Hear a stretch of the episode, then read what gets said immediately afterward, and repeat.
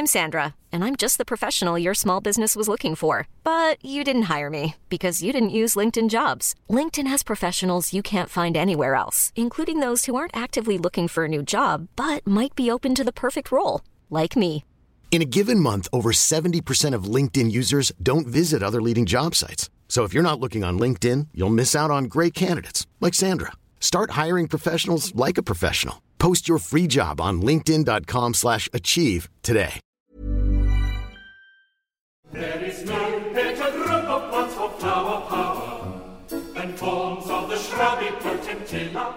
Hello and welcome to This Week in the Garden.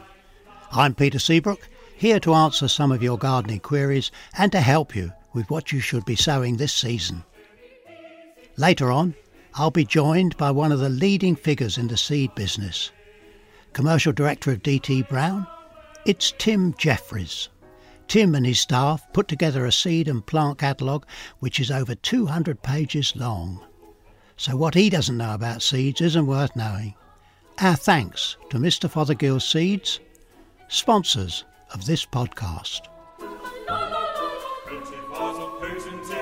On the news front, I have to tell you that the uh, Garden Relief Day that the horticultural trade holds uh, in March was uh, unbelievably successful again. I think that a charity walk organised by Scotsdale Garden Centre in Cambridge raised thousands of pounds for the Green Fingers campaign, which goes to children's hospices. I understand that you're buying too quite a lot of the uh, daffodil bird feeder, uh, which uh, generates money for Marie Curie Cancer Charity. It looks like a daffodil, but it's made of cast iron and painted yellow, and the flower stands straight up. I'm not too sure about it as a purist, you know. I like my daffodil flowers to be at a 90 degree angle. But nonetheless, it's a good charity.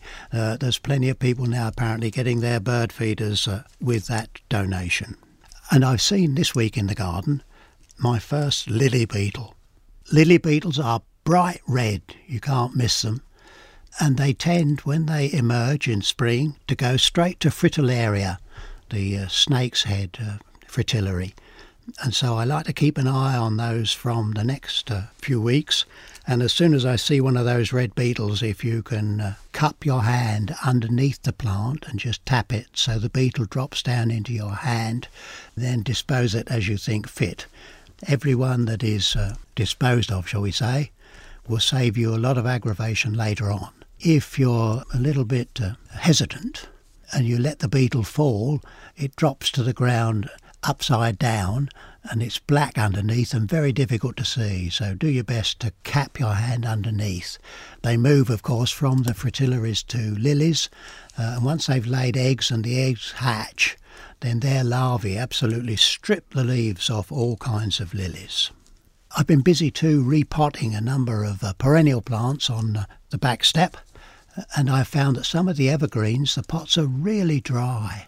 I mean, if you've got a biggish woody plant in a pot and in breezy weather it blows over, that's a pretty sure sign that the compost has got very dry and very light and it will need two or three waterings to get it uh, really wet again. Now, I've got a pampas grass, for example, that was uh, absolutely full of root and very dry. Gave that a good soaking and then got my spade out and cut it into three bits. Very good time to split up pampas. Uh, the one I've got is not that big uh, growing. It's a variety called Silver Feather with variegated edge to the leaves and uh, quite an attractive thing. And it makes a pretty good container plant if you like grasses. There's uh, another thing really you need to do if you've got wallflowers or sweet williams or pansies, Brompton stocks, or even uh, spring cabbage, anything that's overwintered. Now is a good time to give that a little bit of fertiliser. Growmore's probably cheapest. Those of you who are of an organic frame of mind uh, would probably use chicken pellets. And the uh, slightly more expensive but uh, easier system is the slow release granules. If you can just apply a little fertiliser now and then just tickle up the surface, just break the crust and let the air in. Uh, within days, you'll see all of those plants improve with just that little bit of extra fertiliser. I've started to sow too. Uh, where you see the weed seed starting to grow in cultivated ground, then it's usually pretty safe to start sowing the hardy veg. And if you put a few radish in, they germinate very quickly, and if you see them starting to come through, then that's the red light to get cracking on a number of other of the hardier types. Hardy annuals, the cornflower, Godetia, Clarkia, larkspur, all those kinds of things can be sown now. As long with most of the hardy veg, and here I'm thinking of uh, round seeded peas, uh, broad beans certainly, cabbage, cauliflower. You can start to think about sowing leeks, uh, and you certainly need to get the onion sets in if you haven't done that already. Well, I'm very pleased to uh, welcome today the commercial director of DT Brown, Mr. Tim Jeffries. Tim, we've known one another for a bit.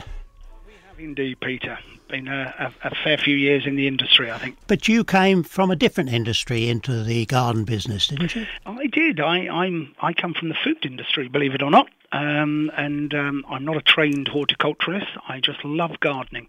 Uh, but I left university and worked in food marketing and advertising agencies. And then um, I saw my dream job come up, really, which was a marketing role within a seed company and was able to take my marketing skills over to, to gardening, which I've loved basically through um, the family, always being gardeners. And you actually worked with David Kerley, didn't you, the great plant breeder? I did. Um, I, I, moved into Unwins in the early 90s, and uh, David was my boss, uh, and I learnt so much from him about horticulture. He like he says that he learnt uh, about marketing from me, but I don't believe him. I think he knew it already. um, but uh, yes, of course, he he was uh, a great man at uh, Unwins. really moved that company forward, but then moved away to set up his own business. Um, as a plant breeder, and of course, uh, his first introduction was the wonderful Thumbelina Petunia Priscilla. Amazing. Uh, yes, still the double fragrant petunia that we measure all others by. Absolutely. It's a, it was an industry first and it's still the leader. Many, many years on. It must be 17, 18 years, I would think, Peter. No, it's more than that. It's is over it? 20 years now. Oh, yeah. time, time is moving too quickly for me. And, and me. But what about, what about DT Brown? Because that goes back a good long way, doesn't it? It does. 1908 um, is when we can trace DT Brown back to. It was uh, set up by a guy called David Thompson Brown, um, and it was set up up in le Fylde, up in Lancashire.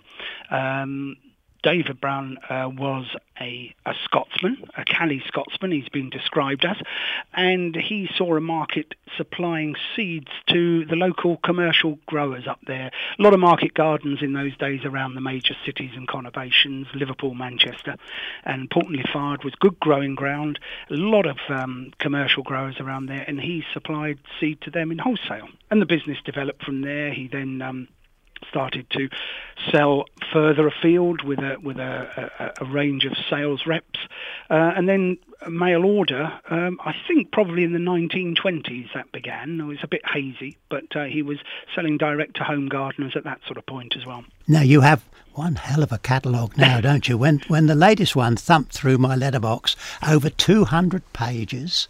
240, I think, as at last count, and growing still, Peter. How do, how do you cope with all of that, Tim? Well, it is frightening at times because within there um, we are still concentrated on fruit and veg, but I think there are 900 vegetable seed varieties in there.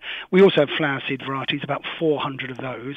It takes um, a fair bit uh, of time to pull the catalogue together, but of course a lot of the varieties run on from year to year, and a lot of the, the favourites today have been the favourites for the last 50 or 60 years. So, you know, we roll them over in each of the catalogues, um, and, and, you know, it makes life a little bit easier, but uh, it is a labour of love, though. I mean, if I look at something like carrots, Yes you've got 28 different kinds of carrot. Yep.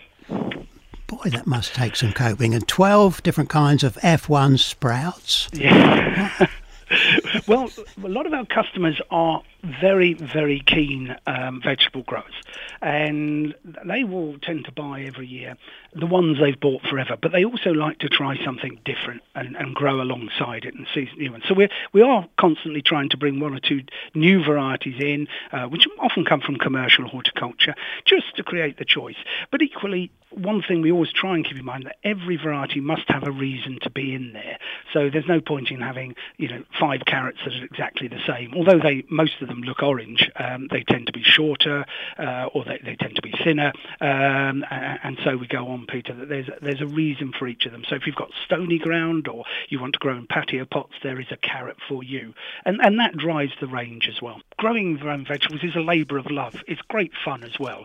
Growing something yourself, seeing it from a seedling all the way through to the plate, I think that's that's the most rewarding thing. Well, I think if we take something like potatoes, mm. if uh, we'd suggested, what shall I say, 15 or 10 years ago, that you grew potatoes in pots, people would think you were balmy. and, and now nearly all the potatoes in domestic situation are grown in pots, aren't they? Well, they are indeed, and you can get a very, very good crop. You've got to keep the water up, of course, um, and, and that's a bit more difficult in pots than perhaps in the open ground. But you can get a good, good crop, and of course, nothing quite beats a new potato. I think that's one of the flavours that um, is evocative for most people of good food, um, and I think that's the one thing. Growing just a few potatoes on the patio is a good thing to do. Well, and on my heavy clay soil, ah, yeah. of course, I don't have slugs in yeah. uh, a nice bit of uh, sterile compost in a pot. So at least uh, I get the potatoes, not the slugs. it's always a battle. That's, that's the thing, isn't it? and, and, what about this move to uh, container growing of other kinds of vegetables? I mean, in, in your current catalogue, I see a pea called half pint. Oh yes, yes. It's, a, it's an oldish variety, believe it or not, that we've just brought back. But uh, yes, you can even grow peas in patio pots. But but equally, um, there are so many of the veg that you can grow in pots, and I think that's so important today. With with certainly with new housing, there's no gardens anymore. Many people have just got a, a, concrete square at the back garden, and it, you can still grow veg uh, and, and salads in a few pots by the back door, and I think that's important. And and, and we're constantly looking for varieties like that, and we've seen an upsurge of uh, of uh, sales of items that will grow in pots.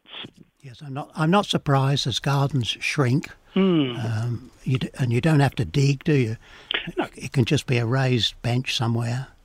Exactly, and and, and you, you you can just make an entry in, into growing your own veg. And I think uh, once you've got the bug, you might start looking for an allotment locally. I think that's the thing as well, Peter. And do you really want me to eat this sun green tomato? Personally, I wouldn't eat it uh, Peter, because I'm a you great believer. Square, like I'm an old square. I believe in red tomatoes, uh, and so does my wife. I, I struggle getting her to uh, to eat Sungold, which I think is one of the tastiest tomatoes out, uh, but it, because it's not quite red, uh, she's not so keen. But we, we like to offer choice. They're not big sellers, Peter. I'll, I'll be honest with you, but there are choice there, um, and that's why there are so many tomatoes in there.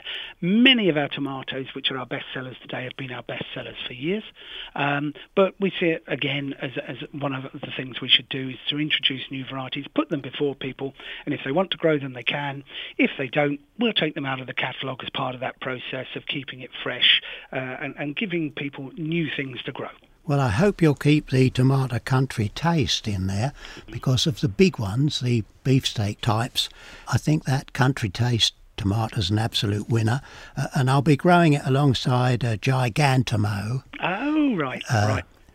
I mean, I have held one that weighed over a kilogram, uh, uh, but I want to see whether I can uh, match that. Yes. Why, why is it we're so competitive, we gardeners? Well, I, am not quite sure, but I think I think once once we get involved in gardening, we, we do want to grow the biggest or the earliest uh, or the latest or, or, or, whatever. I think that's just challenging ourselves. I think as gardeners, I think that that's the thing. I mean, clearly um, we also sell a lot of varieties which are for the show bench, um, but I think even if you're not a grower for showing, I think you just like to perhaps grow the biggest or the earliest so that we can say, I like showing off to my neighbours if I can, and I think there's a bit of that about it, Peter. Well, if I have to mention one cultivar within uh, your catalogues, I have to make mention of cabbage cab ice, don't I? We had, we had that at Chelsea. Uh, you, you flew those uh, cabbages in, I think, from California or somewhere for us. We did. we did. and we All had- the way from California just to get there for May in uh, for Chelsea. Yeah. We even had members of the royal family tasting them. Uh, and it is a remarkable cabbage, isn't it? It is. It's, it's, it's an absolute cracker. Um, it, it, I think we call it the cabbage that thinks it's an iceberg lettuce because you can shred it into a salad and, and, and, and it's got such a lovely sweet taste. And I, I can still picture you at Chelsea cutting it up and, and, and offering it to people and they couldn't get past uh, you at Chelsea without eating some of it, Peter. Uh, and, very happy that you did that for us. Thank you very much indeed. No, But, no, uh, I don't know how we got that big carving knife in you on the Monday of the royal visit. You beat security there. Now, could I also, Tim, just have a quick word about the sweet pea scarlet tunic? Mm. Now, can you tell us the background to that? Well, sweet pea scarlet tunic is uh, something we do with um, Chelsea pensioners, so the Royal Hospital Chelsea. And going back to 2014, we we um, created an association with them to commemorate 100 years since the start of the First War. And we we started selling a a, a poppy, um, which gave 25p from every packet sale to um, the, the, the the hospital. We've replaced that now with a sweet pea um, called Scarlet Tunic to remind us all of the um, tunics of the Chelsea pensioners, dressed in all in their red down there. Um, some wonderful uh, boys and girls down there. They are uh, really good fun. I know you, I know that uh, you've met many of them, Peter, and think the same. Um, and this sweet pea is a blend of reds, uh, all Spencer types, um, and it's a beautiful sweet pea, but the other thing is we give 25p to the Royal Hospital for every packet sold. And with 19, um, 18 going to be 100 years uh, next year, then we're hoping for, for good sales as well and give some money to the Chelsea pensioners. We've raised so far well in excess of £50,000 for the hospital. That's a tremendous sum of money. Yeah. Uh, I've planted out my scarlet tunic Good. under a polytunnel at one of the schools, and so we're optimistic that we'll have a few flowers for Chelsea. Keep our fingers crossed. Yes. Uh, and I'm hoping the Chelsea pensioners themselves are growing a few as well to bring along, um, and um, hopefully that'll all be there for, for Chelsea Flower Show this year. You Certainly the might be a- pensioners will be. I hope they bring some sweet peas with them. you think there might be a little competition again, eh? To see who's got the best Oh, scarlet tunic. We hope so, Peter. Yeah, it's a bit of fun. Uh, T- Tim, you're right at the sharp edge, Hmm. knowing what gardeners are doing across the country. Uh, How's this season going? How's January and February been? What do you think of the current, unbelievably mild weather in March? And how do you see the future this coming spring? Well, it's looking good at the moment uh, as as a gardener myself, but also as somebody that's in our industry and supplying gardeners.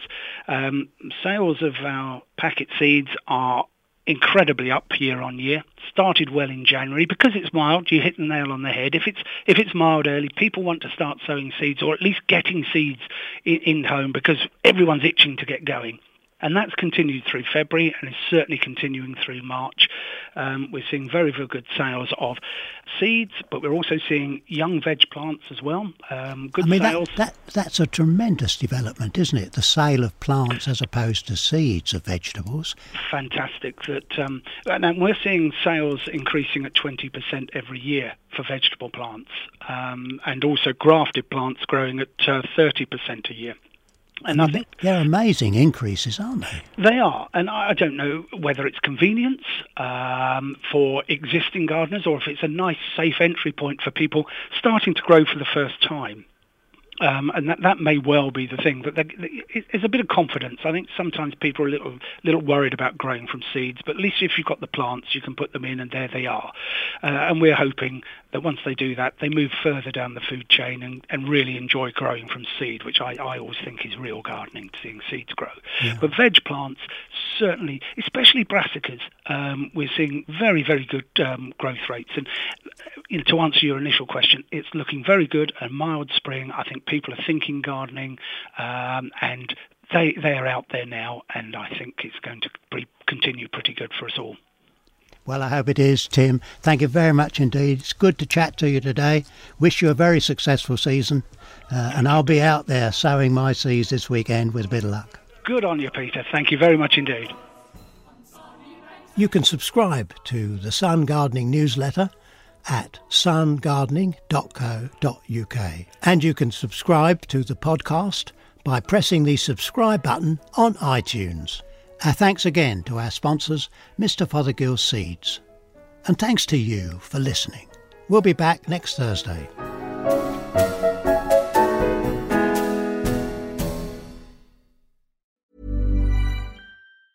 Ever catch yourself eating the same flavorless dinner three days in a row?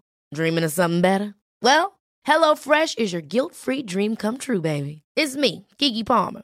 Let's wake up those taste buds with hot, juicy pecan crusted chicken or garlic butter shrimp scampi. Mm. Hello Fresh. Stop dreaming of all the delicious possibilities and dig in at HelloFresh.com. Let's get this dinner party started.